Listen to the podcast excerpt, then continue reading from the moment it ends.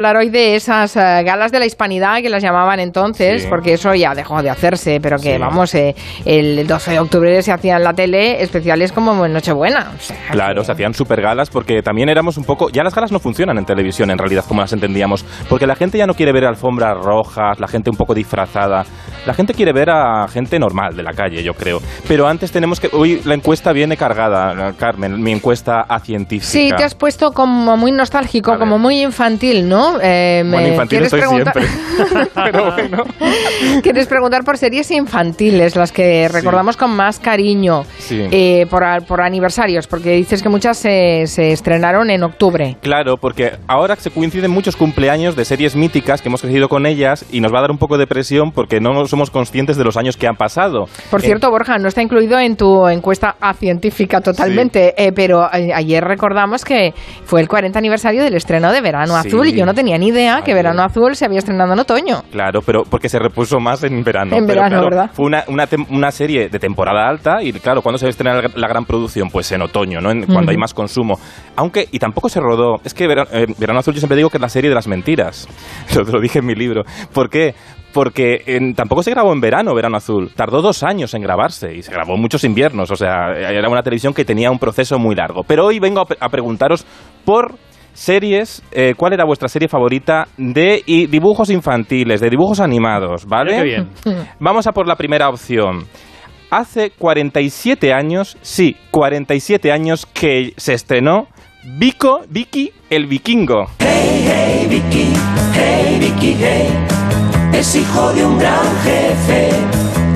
Si hay problemas, Vicky tendrá una feliz idea. Me encantaba Vicky el vikingo. ¿No era ese que se frotaba la nariz y era como embrujada, que arreglaba las cosas? Pues no lo sé porque yo esta no la he visto. La sintonía es un poco como de Leonardo Dantes. Hey, Vicky, hey. O sea, fija- fijaos cómo son los, re- los re- lo- claro, pero fijaos cómo son los recuerdos. Yo esta sintonía la asocio más a una versión que hicieron en Sé lo que hicisteis cuando aparecía Mickey Nadal con Patricia Conde y en vez de hey Vicky, hey Vicky decían hey Mickey, hey, hey Mickey. hey. ¿Ves? Las nostalgias Vale, diferentes. Vicky el vikingo. Mm, Segunda opción de la encuesta, ¿os gustaba D'Artagnan y los tres mosqueperros? No, D'Artagnan no. Dar- D'Artagnan, ay, D'Artagnan. todo lo- todos los nombres los digo mal, ¿eh? Quintanilla para que veas. Está bien que ayudes a hacer el Somos Humanos, sí. Los famosos ¡Qué perros! El pequeño D'Artagnan siempre va con ellos.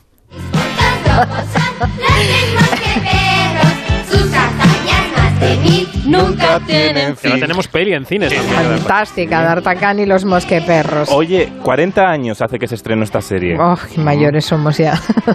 Tercera opción, esta lo voy a decir bien. El inspector Gadget.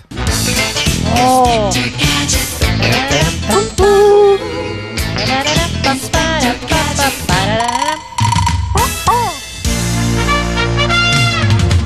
hay un requiebro, un requiebro. A mí me ponía un sí. poco nerviosa este Ah, hombre. pensé que te ponía a secas. ¿no? Hace 37 años que se estrenó. Ya nos vamos acercando. Qué viejuno todo, Borja. No tienes nada más nuevecito. Ya, es que ya tipo de este tipo de series, pues ya que ya. Sí, es que ya no sé. Sí, bueno, sí, sí, en realidad sí se hacen, no vamos, pero, pero no las Ah, vemos. pero no ya. las vemos, es verdad. No había caído en que nos habíamos hecho mayores nosotros. ¿Y tienes una cuarta opción Y la también? cuarta opción, hace 42 años, 42, que se estrenó en televisión española, Don Quijote de la Mancha, Los Dibujos. Quijote, Quijote, Sancho. Sancho. Estamos un poco amenizando a esa gente que vuelve en su coche de puente con la depresión. Sí. Botones cantaba esto. Botones, sí. Pisa firme el suelo que dirige su señor. Quijote es totalmente fantasía, caballero del honor. Hemos colgado una encuesta en Twitter para que a- ayuden a, a Borja a hacer sus clasificaciones eh, de las series que recordamos con mayor cariño. Evidentemente tiene que ver con la generación a la que pertenecemos, ¿no? Sí, a ver, Pero está bien, han están repuesto mucho. ¿eh? votando los oyentes, me parece muy bien. Después repasamos un poco eh, lo que nos lo que nos dicen. Oye, hacéis buenos coros ¿eh? en este programa. crees? Sí, Sí. sí, sí. De, que va- de aquí a la voz, ¿eh? O a tu cara me suena. Yo prefiero tu cara me suena. A ver si Vale, vuelve pues tu cara me suena ahora, que ya creo que lo están grabando, pues a ver si nos llaman La voz senior a este paso. directivos de Antena 3. Mira, Aneima, hoy estás muy graciosa, ¿eh? te tengo que decir. Yo antes casi me estrello con el coche viniendo aquí al estudio porque has hecho un chiste que estaba muy bien. Yo chistes, no. Que sí, que sí. Bueno, vamos a contar eh, lo de mm, lo de las eh, fiestas de, Sí. de un día como hoy, del 12 de octubre, las galas que se celebraban en otro tiempo, galas musicales de la hispanidad, que es una cosa así como suena un. Bueno, poco viejuna, esto, sí. pero ahí están, Bueno, para pero- nuestro recuerdo. No, y además Telecinco lo hizo, en este caso Telecinco lo aprovechó para hacer marca de cadena. Cuando Telecinco quería reinventarse y dejar de ser aquella cadena de las mamachicho, eh, eh, creó galas que en realidad unían a todos los a todos los países de habla hispana, ¿no? Eh, España, Latinoamérica y también a, veces se hacían hasta en Estados Unidos. Yo recuerdo que un año eh, se llevó toda la cadena, el gran despliegue a Nueva York, hicieron los informativos desde Times Square. Bueno, espectacular. Y un año, vamos a recordar un año porque había todo tipo de presentadores, pero grandes estrellas, eh, cuidado. Y estaba Rosa María Sardá, cuidado, presentando una de las galas de la hispanidad. Y había una tonadillera muy famosa que se llamaba Isabel Pantoja, que intentó hacer una sorpresa, sorpresa a la Sardá. Isabel, por favor, no me hagas sufrir. Sal del escenario porque hay peligro. Ahora viene una cosa, hay mucho peligro. Y yo no quiero que le pase nada. No, quiero ser responsable de que te ocurra nada. Que no me salga. pasa nada. Que salga. no- Ven, ven, ven, ven, ven. ven. Si te voy a dar una sorpresa. Ay, no, que no tengo yo el corazón hoy para... Que sí, que es una sorpresa muy linda. Para mí, una de las más importantes. Es maravilloso el poder compartir esta noche mágica en este maravilloso programa con Telecinco al completo. Córtalo muy bien, Mm, Quintanilla. ¿Con, ¿Con quién? Porque vamos a dejarlo hasta el final, para que Ah. os quedéis hasta el final. Es decir, aquí voy a cortar... Eso no vale, Borja No, Terán. es que esto yo son Por favor. narrativas televisivas del Cebos. Entonces yo voy a cortarlo aquí, que esto lo hacen también mucho en Un la tele. cliffhanger. Eh, no sé si- cómo se dice, pero eh, eso es otra cosa, yo creo. ¿eh? Esto es un, un suspense. Un suspense y entonces luego averiguamos con quién quería sorprender a Rosa María Sardá y Isabel Pantoja. Mm, vale, vale. Os va a sorprender o no, pero está Mm, bien. No sé, pero nos tendremos que esperar. Eso es lo que nos quieres decir, ¿no? Que nos tendremos Sí. que esperar. Bueno, estas bien. galas las emitían en Estados Unidos Univisión, bueno, todo así a lo grande, con grandes artistas.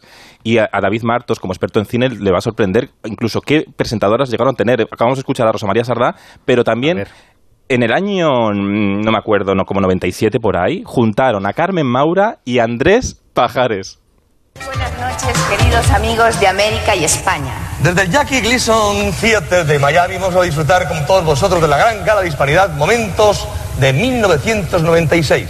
Gala que supone el encuentro más feliz y entrañable que celebramos juntos cada año, todos aquellos que compartimos tantas cosas estupendas gracias a nuestra lengua en común. Pero fíjate qué repolludo, Mari Carmen. Era Ay Carmela con teleprompter.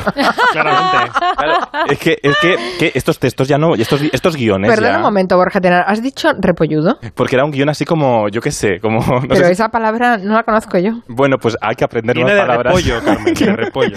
de repolludo. Claro, repolludo es un vestido así que le pones a una niña con muchos vuelos. Sí, pues esto. pues así. esto era un poco Muy- así, un poco... Esto eh, Recargado, recargado. Está en la RAE, repolludo. eh, no, no sé, no... no Lo estamos buscando. Pero que yo defiendo mucho, ojo, yo defiendo mucho poder inventar, inventarse palabras de vez en cuando, ¿eh? Vale, lo, vale. Lo defiendo mucho, eh, que, que hay que enriquecer el, el día de la España. Barroco, muy barroco. Bueno, en esta... Ojo, repolludo A ver. de forma de repollo, dice la RAE. Pues Sí, así, sí, sí. Y la, la segunda acepción, que es grueso y de poca altura. Vale. Vale, pues mira, hemos aprendido una palabra, gracias. Gracias. Ahora voy a inventarme todo el rato palabras. Venga. Pero que, estén en el diccionario. Vale, lo intentaremos. Azúcar es la nueva palabra que voy a. a- a introducir. Porque un, es un grito, un grito de guerra. en una gran gala de la hispanidad, un artista que no podía faltar y venía siempre era Celia Cruz. Pedro en la tarima suena su trompo. Celia con la orquesta va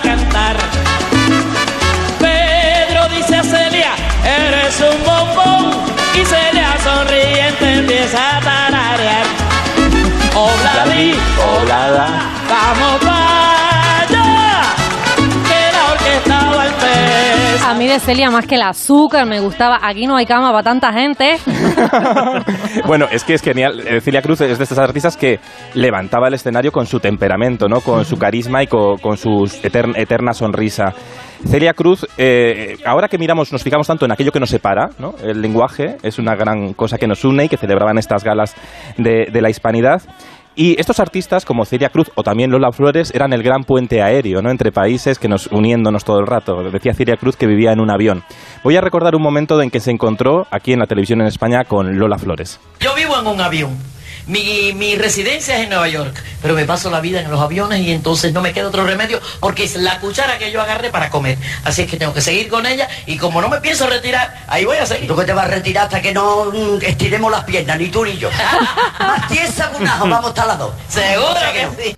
Ay, más tiesas que un Qué ajo. fantásticas las dos, sí, sí. Fíjate, paradojas de la vida, paradojas de la vida. La última actuación que grabó en televisión Lola Flores fue con Celia Cruz. Eh, unas semanas antes de fallecer Lola Flores, en el estudio 1 de Prado del Rey, grabó esta mítica canción junto con Celia. Practique el amor,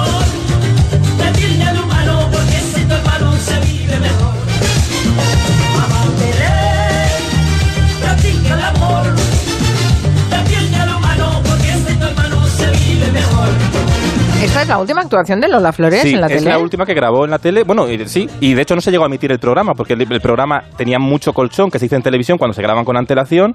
Esta fue tu- su última grabación en televisión española y luego lo recuperó televisión española ya cuando había fallecido en los programas de homenaje. Pero el programa como tal no, no llegó, no llegó a emitirse. Ay, las Se galas. dice colchón, colchón y también nevera. Y Yo nevera, he oído sí. más lo de la nevera. Igual, que también te digo que colchón. igual me he inventado yo lo del colchón ahora.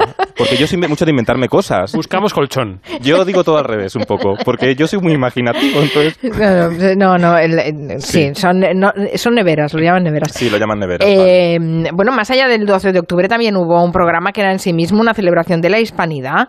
Yo me acuerdo, 300 Sí, millones, ¿te por favor, sí, Bueno. hombre. Y el sábado gigante también me acuerdo. Bueno, eso ya era otra cosa más allá de la hispanidad. Pero con Don Francisco, madre mía. Pero 300 millones que tenía una canción, tenía canción y todo, ¿eh? Con letra, mira, mira.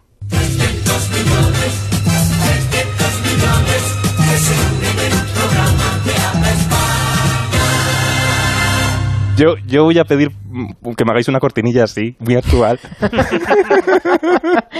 Oye, pero era un programazo, ¿eh? Que eran las tardes del domingo, creo que se emitía. Y bueno, te explicaban un montón de cosas, además Bueno. de actuaciones musicales. Bueno, sí, de hecho hay algún fragmento muy inspirador porque era un programa de variedades en su, mus- mm, en su toda la expresión de la palabra, porque lo mismo tenía música que de repente tenía Antonio Gala hablándote así. Se dice que el hombre es viejo cuando él mismo se ve viejo y que la mujer lo es cuando la ven los demás. Yo no lo creo así. Para mí la vejez es la cosecha de una larga siembra. Esa siembra dependerá de lo que se haya sembrado, de cómo se le cuide y del amor que se ponga. La vejez afortunadamente no se puede improvisar y además no hay que tenerle miedo. Es como si bajo la anestesia de la naturaleza se nos fuese haciendo poco a poco una operación de cirugía plástica al revés. Lo que importa no es tanto llegar a viejo cuanto la forma en que se llegue. Llegar siendo uno mismo, siendo por dentro y por fuera el viejo que hemos elegido ser. Qué nivel, ¿eh? En un programa de variedades, de reportajes, de actuaciones y que había un momento incluso para escuchar a un poeta como Antonio Gala. Fíjate, y dejaros para la reflexión, ¿no? Esto en la televisión de hoy llegaría Antonio Gala al estudio y le dirían, pero tienes que hacerlo picadito, ¿eh? Picadito.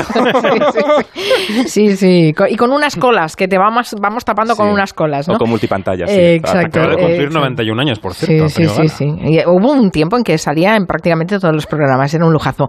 Eh, lo, del, lo del concepto programa de variedades también, eh, también eh, ha llovido mucho, ¿eh? Ahora tú vas a un programador y le dices, vamos a hacer un programa de variedades y se se debe reír Pues se muchísimo. ¿no? horrorizan, claro, porque, pero porque tampoco yo creo que ahora mismo nuestras dinámicas de consumo de la televisión son más breves, son más, co- son más concretas, es la palabra, ¿no? Igual, en vez de elegir una variedad, tienes que elegir una premisa, ¿no? Un, un concurso de una temática especial, una idea creativa muy clara, pero no un batiburrillo, ¿no? Que eran estos programas que eran muy batiburrillo, pero eran tan batiburrillo que de repente vení- aparecían grupos que nadie conocía y le daban la primera oportunidad en televisión. Tiempo ahora para la música joven de España en 300 millones. Nada más y nada menos que Nacha Pop, un joven grupo español que quiere llegar a ser importante. Nacha Pop. y ahí cantan un himno, La chica de, de ayer. Que quiere llegar a ser importante. Y fíjate que si lo fueron, ¿eh? Ahora, ahora, ahí va, ahí va. Mm.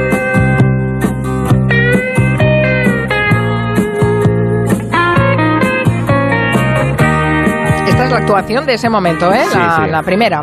La primera vez que salen en la tele, Nacha Pop. Un día cualquiera no sabes qué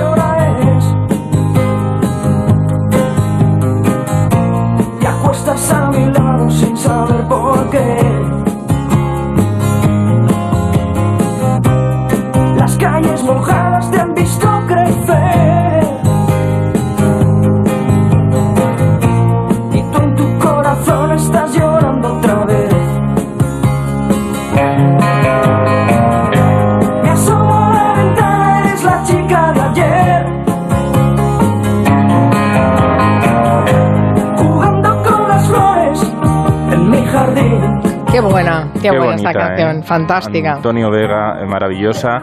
Y era- estaba presentado el programa, que es la voz que hemos oído al principio, que hemos escuchado, de Pepe Domingo Castaño, otra Ujú. gran voz, Ujú. icónica. Vete a tu casa, no podemos jugar. ¿Cuánto duraban estas galas? ¿Cinco horas? ¿Seis horas? No sé, muchas. Creo que alguna todavía no ha terminado y no lo estamos viendo.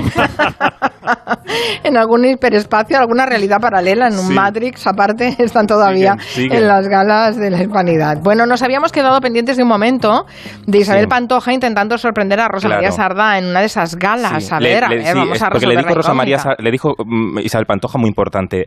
Te traigo una sorpresa que te va a gustar, Rosa María. Vamos a descubrirlo. Por favor, no me hagas sufrir. Sal del escenario porque hay peligro. Ahora viene una cosa, hay mucho peligro. Y yo no quiero que le pase nada. No, quiero ser nada. responsable de que te ocurra nada. Que no me salga. pasa nada. Que Rosa María, que no salga. te- Ven, ven, ven, ven, ven. Si te voy a dar una sorpresa. Ay, no, que no tengo yo el corazón hoy para. Que sí, que es una sorpresa muy linda. Para mí, una de las más importantes. Es maravilloso el poder. Venga, pásalo, pásalo, Quintanilla, así un poco rápido. A ver, es que se enrollan mucho, muy rápido. Los folclóricos se enrollan mucho. A sus dos hijos juntos. Con todos ustedes, mi hermano Agustín Pantoja. O sea, a ver. Pero por favor, dice, te voy a sorprender, Rosa María Sardá. Yo pensé que iba a salir Javier Sardá o algo. Y va y saca a su hermano. Pero qué sorpresa es esta. Yo pensaba que iba a ser Paquirrín. Pero será una sorpresa para su madre, para la madre de la... Uy, que- yo qué sé. Me hubiera encantado ver la cara de Rosa María Sardá y decir, ah, Agustín. Que menuda ¿no? era la Sardá para estas No. cosas, también te digo. Sí. El acting de, de la Sardá es maravilloso porque la mira así como diciendo, por favor, qué pesado. Bueno, que sepas que D'Artacán y los mosqueperros Sí. es eh, lo que la audiencia de este programa que ha votado en esta Muy encuesta absolutamente científica es la que recuerda con más cariño. 33,5% de los pues votos, seguida muy, muy directamente por Vicky el Vikingo. Y la última es Don Quijote de la Mancha, que es la más reciente, es una pena. Ay, por favor. Luego diréis que habéis leído el Quijote todos. bueno, son cosas diferentes. Exagerado. Y el inspector Gadget, pues nada, un 20% solamente. Donde esté David el Nomo. ¡Ay, David el Gnomo! Ay, pero Yo es que... he cantado lloré mil veces la canción de David el Nomo. ¿Por qué? Porque claro, por tu nombre, es verdad, qué tontería. David, mira que la luna se va, acuéstate ya para ir a la cama todos los días. Bueno, Borja Terán. Hola. Hasta la próxima. Mira, dedicado a David Martos. Soy feliz.